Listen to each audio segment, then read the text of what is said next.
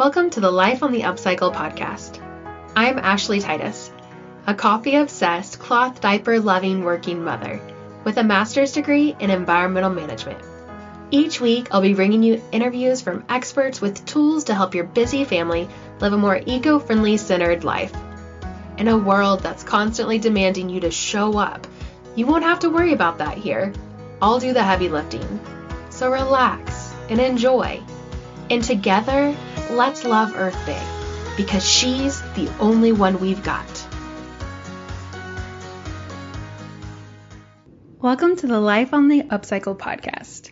Today is the first episode of a mini fall series, and I am so excited to have you listening along. So, thank you so much. In today's episode, I have a conversation with Megan Forrest Farmer. We talk about her new mission to kickstart a garment factory that is utilizing sustainable fabrics and empowering women who are often overlooked. So, a little overarching uh, background because I love to provide that in every single episode. One of the key problems currently in the fashion world is the amount of plastics in our clothing.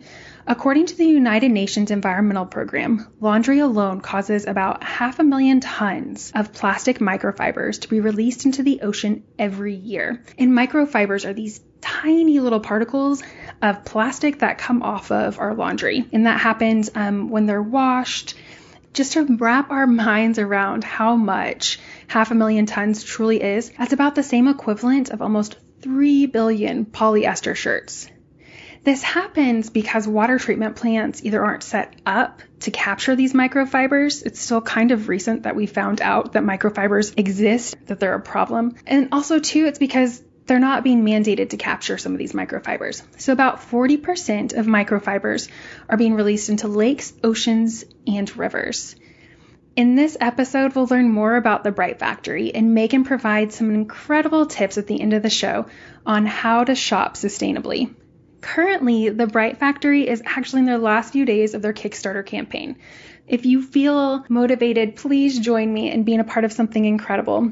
Um, you can find the Kickstarter campaign by going to www.kickstarter.com. And from there, you'll find, if you just search the Bright Factory, that'll link you to Megan and her crew. Megan Forrest Farmer has woven her way through the fashion pipeline over the past 10 years, but she currently works as a fashion stylist, both on photo shoot sets and in the wardrobes of her personal styling closet after learning of the unfortunate darker side of the fashion industry, and specifically within garment manufacturing, she made sustainability and ethical fashion a mission for her personal and professional life. In today's conversation, we'll dig a little bit more into that, and we're going to learn about how Megan went from working in the world of fashion to the her newest idea and business venture of the Bright Factory. The Bright Factory is a cut and sew factory in Fort Worth, Texas, creating sustainable t shirts by the hands of women who have been given another chance. When she's not on a photo shoot set or running a business, she enjoys being a goofball with her amazing husband, karaoke and dance parties, and serving her community and church. I know that y'all are going to absolutely love Megan because I enjoyed this conversation so much and personally got so much from it. So, without further ado, here's Megan. Hi, Megan. Thank you so much for joining me today. I have been over the moon about this interview for several weeks now. Would you mind just telling us a little bit about yourself and what you're passionate about? Yes. Well, thank you so much for having me, Ashley. I was so excited when you reached out. I love the podcast. So excited and honored to be here. Um, yes, my name is Megan Forrest Farmer. I'm the founder of the Bright Factory, and I am just really passionate about justice and also joy. Um, and I get to infuse both of those things in my new business, The Bright Factory. I love that justice and joy. What I really love too is is how you bring kind of like a, a personal approach to the Bright Factory, not just in um, making it personal, like you said, justice and joy, um, but then also to like putting your own personality into things. So it's like got this educational component, but then also to kind of gives us a look into who you are and your daily life and kind of like that fun side of things. Like your TikTok videos are amazing. oh my gosh, TikTok. Never thought I'd be on there, but yes. Right? I know. Fun. It is a lot of fun. So, where can listeners go to find you in the Bright Factory? So you can always go to our Instagram. It's just at the Bright Factory, everything spelled normally. Um, same with Facebook, the, at the Bright Factory TX, I think. There's an extra little thing there. Um, and then our website is www.thebrightfactory.co. Um, and currently we are in the month of September. So we are running a crowdfunding campaign that will last through September 30th. So if you're tuning in during that time, backthebrightfactory.com is where you can go. Perfect. So I'd like to dig into that a little bit more. Tell us about the Bright Factory and your Kickstarter campaign. Yes. So the Bright Factory kind of came at an intersection in my life. I have worked in the fashion industry for over 10 years, just in different roles and jobs. Um, and over my time, just like any job, you start to see kind of the underside of things behind the curtain, especially in the fashion industry. It's a really beautiful curtain, but once you peek behind it, you can't kind of unsee some of what you see. And with the collapse of Rana Plaza in 2013, which was a garment factory um, that collapsed in Bangladesh, I started to become more aware and doing my own research and realizing how sad and tragic the fashion industry really was. And it was at the cost of the garment worker being exploited and having to do things at an undignified place, at an undignified rate, all those things. So as I was learning all of this, I realized I wanted to do something about it in my own life and wanted to shop differently, work differently, do all of these things. So I educated myself a little bit on ethical fashion, sustainability, all those buzzwords, um, and what they really meant and how to apply them in my life. I also started a personal styling business to help others do that in their own closets because I realized it was really hard if you don't know all the lingo. Um, and people want to make better choices. They just don't always know how or want to invest the time that it takes to do all of the research. So all of that was happening. Um, and I was really enjoying this new sustainability journey I was on. And at the same time, I've always done volunteer work, whether that was working with women who have been affected by the sex industry in some way and been trafficked or um, visiting women in jail or working with youth. And currently, I still visit women in jail. And I had started that back in 2020. And every time I would go visit, I would just hear the same thing often. And that was, I can't wait to get out of here and turn my life around and take care of my kids and get a good job.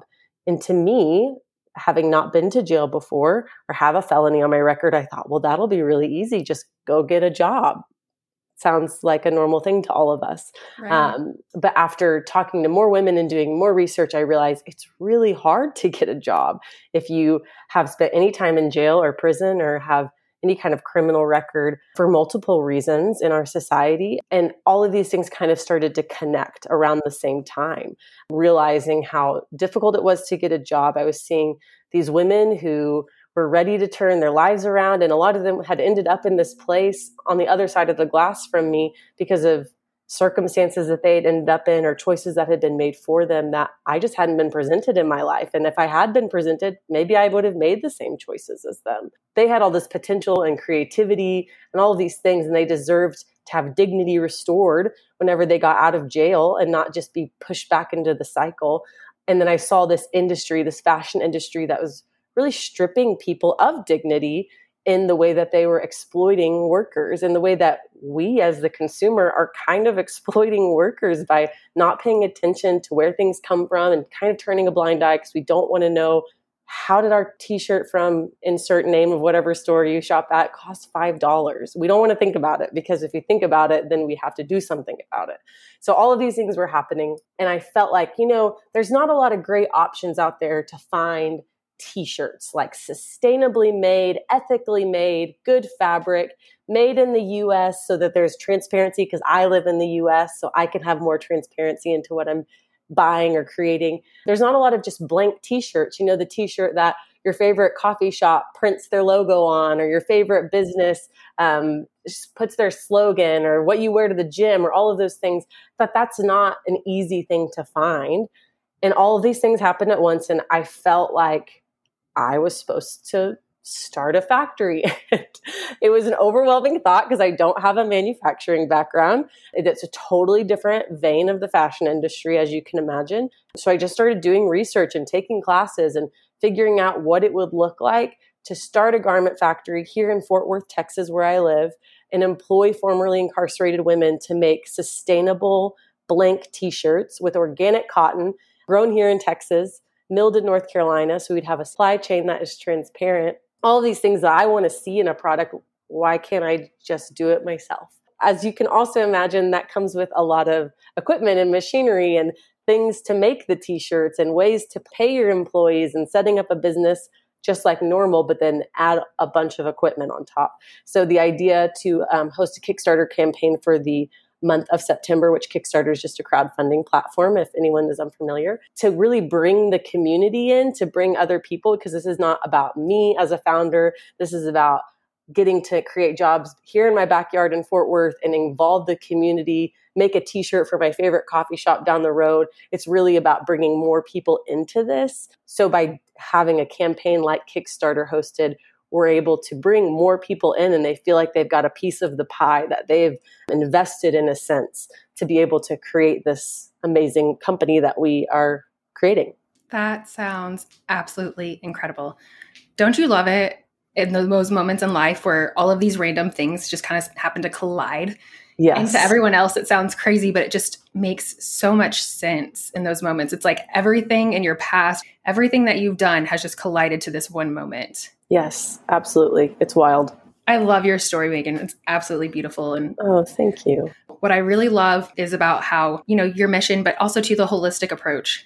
What's interesting too, because you talked about the social issues that that horrific event in India domino affected made the entire world aware of as far as fashion goes. And then two, from maybe on the environmental side, this similar approach happened is we started to learn about all of these different fabric colors that were being used in different countries that were harming the waterways and causing birth defects and awful, mm-hmm. awful situations.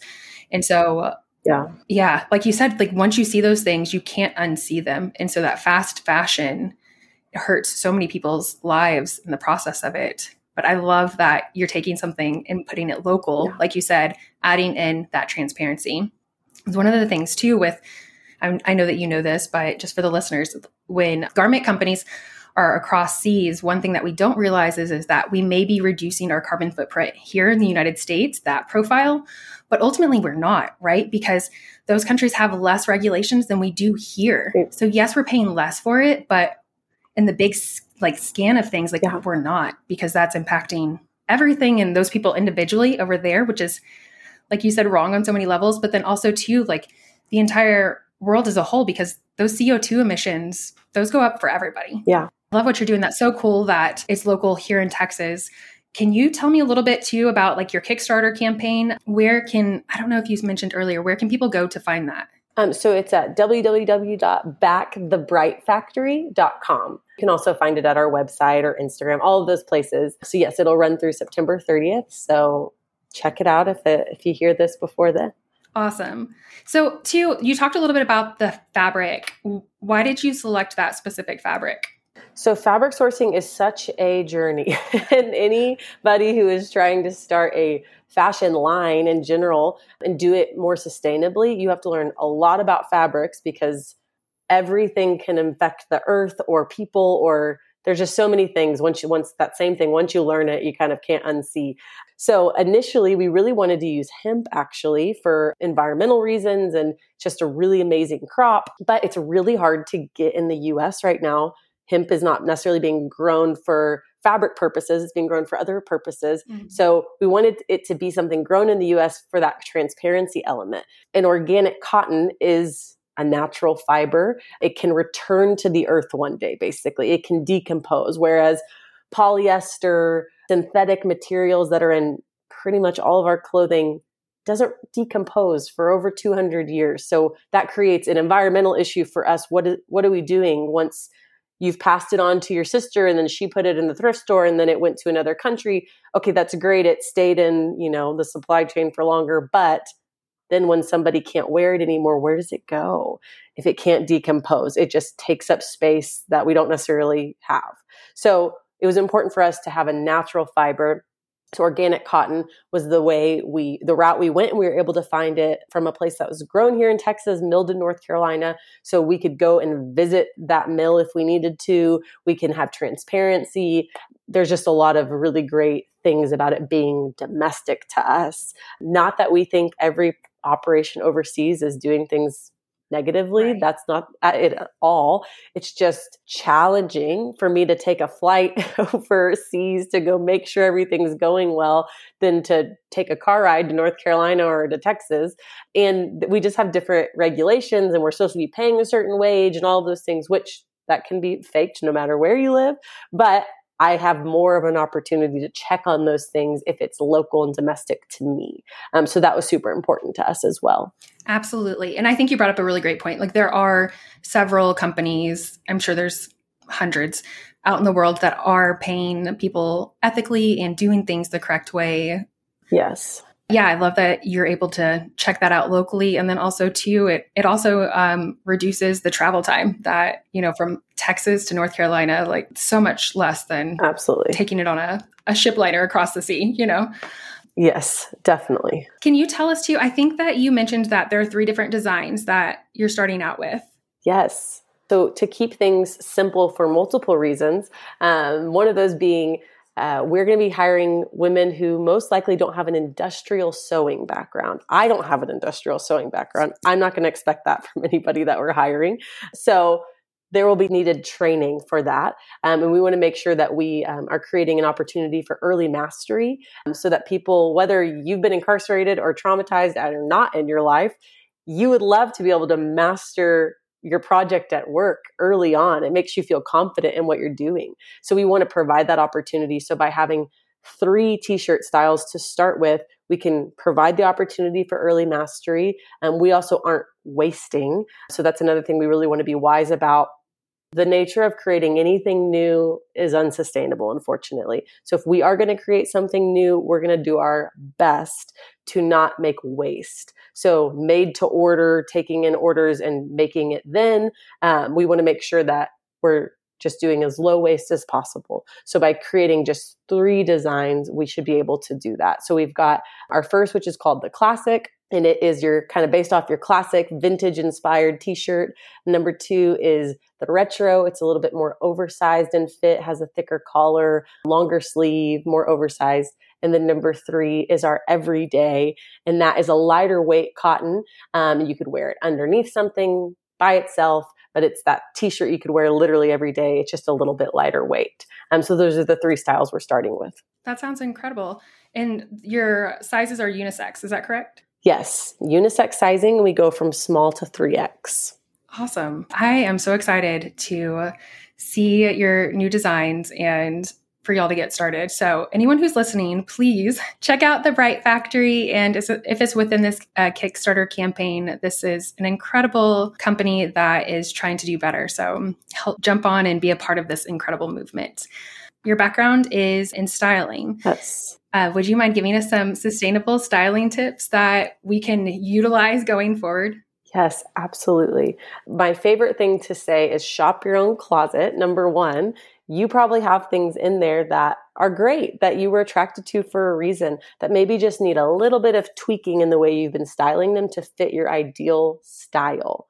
So make sure you know what your ideal style is, go through some exercises, create a Pinterest board, do what you got to do to make sure you know, okay, this is my style. This is who I am, who, what I want to portray to the world and makes me feel confident and comfortable. So make sure you know that. Shop your closet. And then when you are ready to buy new or new to you, try to shop secondhand. There's a huge secondhand market out there with lots of options. And then if you absolutely can't find secondhand, and you need to buy new, new to you, then try to find an ethical brand and look for really transparent things on their websites.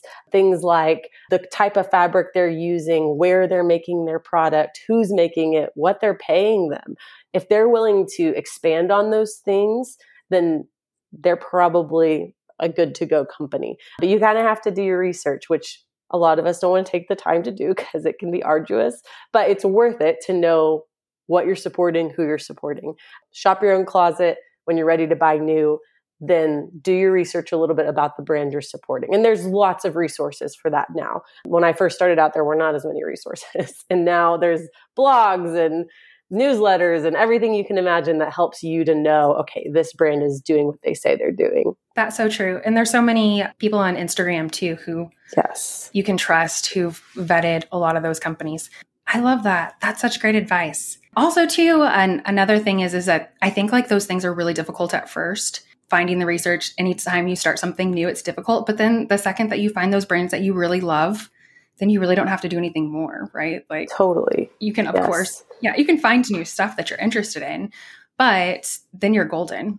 Or at least that's that's what I've experienced. Totally. I'm curious. Do you have a few favorite secondhand stores in Fort Worth?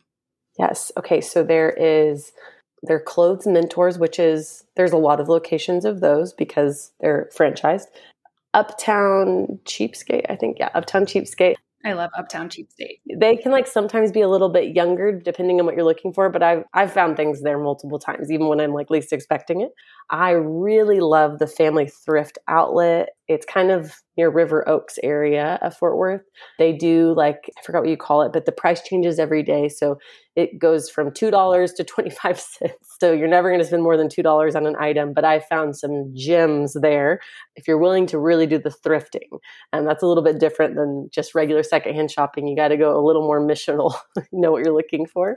But yeah, those three are great in Fort Worth yeah, and then if you participate in clothing swaps, like looking for people who are doing those, that's really awesome. People host those at their own homes, but then also just local events or things like that. Oh, that's a great idea. I didn't even think about that. You could easily put together a clothing swap in your neighborhood. Yeah. Oh, totally. What great tips. Thank you, Megan, so much. yes. I love it. Absolutely. They're all very practical and applicable. We can all start doing them today. So I appreciate that so much. Thank you so much for coming on. I love talking to you. It's hard because you bring up so many good things that it's hard to pick what one thing to talk about. I feel like I could talk to you forever. So thank you so much for coming on today. Oh, and I absolutely you. love your mission. And I hope yes. that our listeners have learned a ton because I know I have. So thank you so much for having me, Ashley. I love what you're doing with the podcast. It's so necessary. Oh, thank you. I appreciate it. Wasn't that awesome? I think this is definitely one of my favorite episodes. So, a few key takeaways that we just learned from Megan. Number one, thrifting. A second option is to attend or organize clothing swaps. Search for companies that utilize sustainable fabrics. Some of those fabrics include recycled cottons, organic cotton. One of my personal favorites is Tencel, hemp, Lyocell. I don't know if I'm saying that correct or not. Um, it's spelled L Y O C E L L. Uh, Merino wool is also a really great material to use um, with kiddos. It's so soft and actually pretty breathable. And those are just a few of those really sustainable fabrics that you can utilize. And then, too, as Megan points out, when you're looking for a new company, make sure to see if they have something on their website that discloses their worker rights. That's super important. Thank you all so much again for joining me today on today's episode. If you would like to follow along or join our community group, we would love to have you. It's Love Earth Big in Facebook. All right, guys, until then, love Earth Big.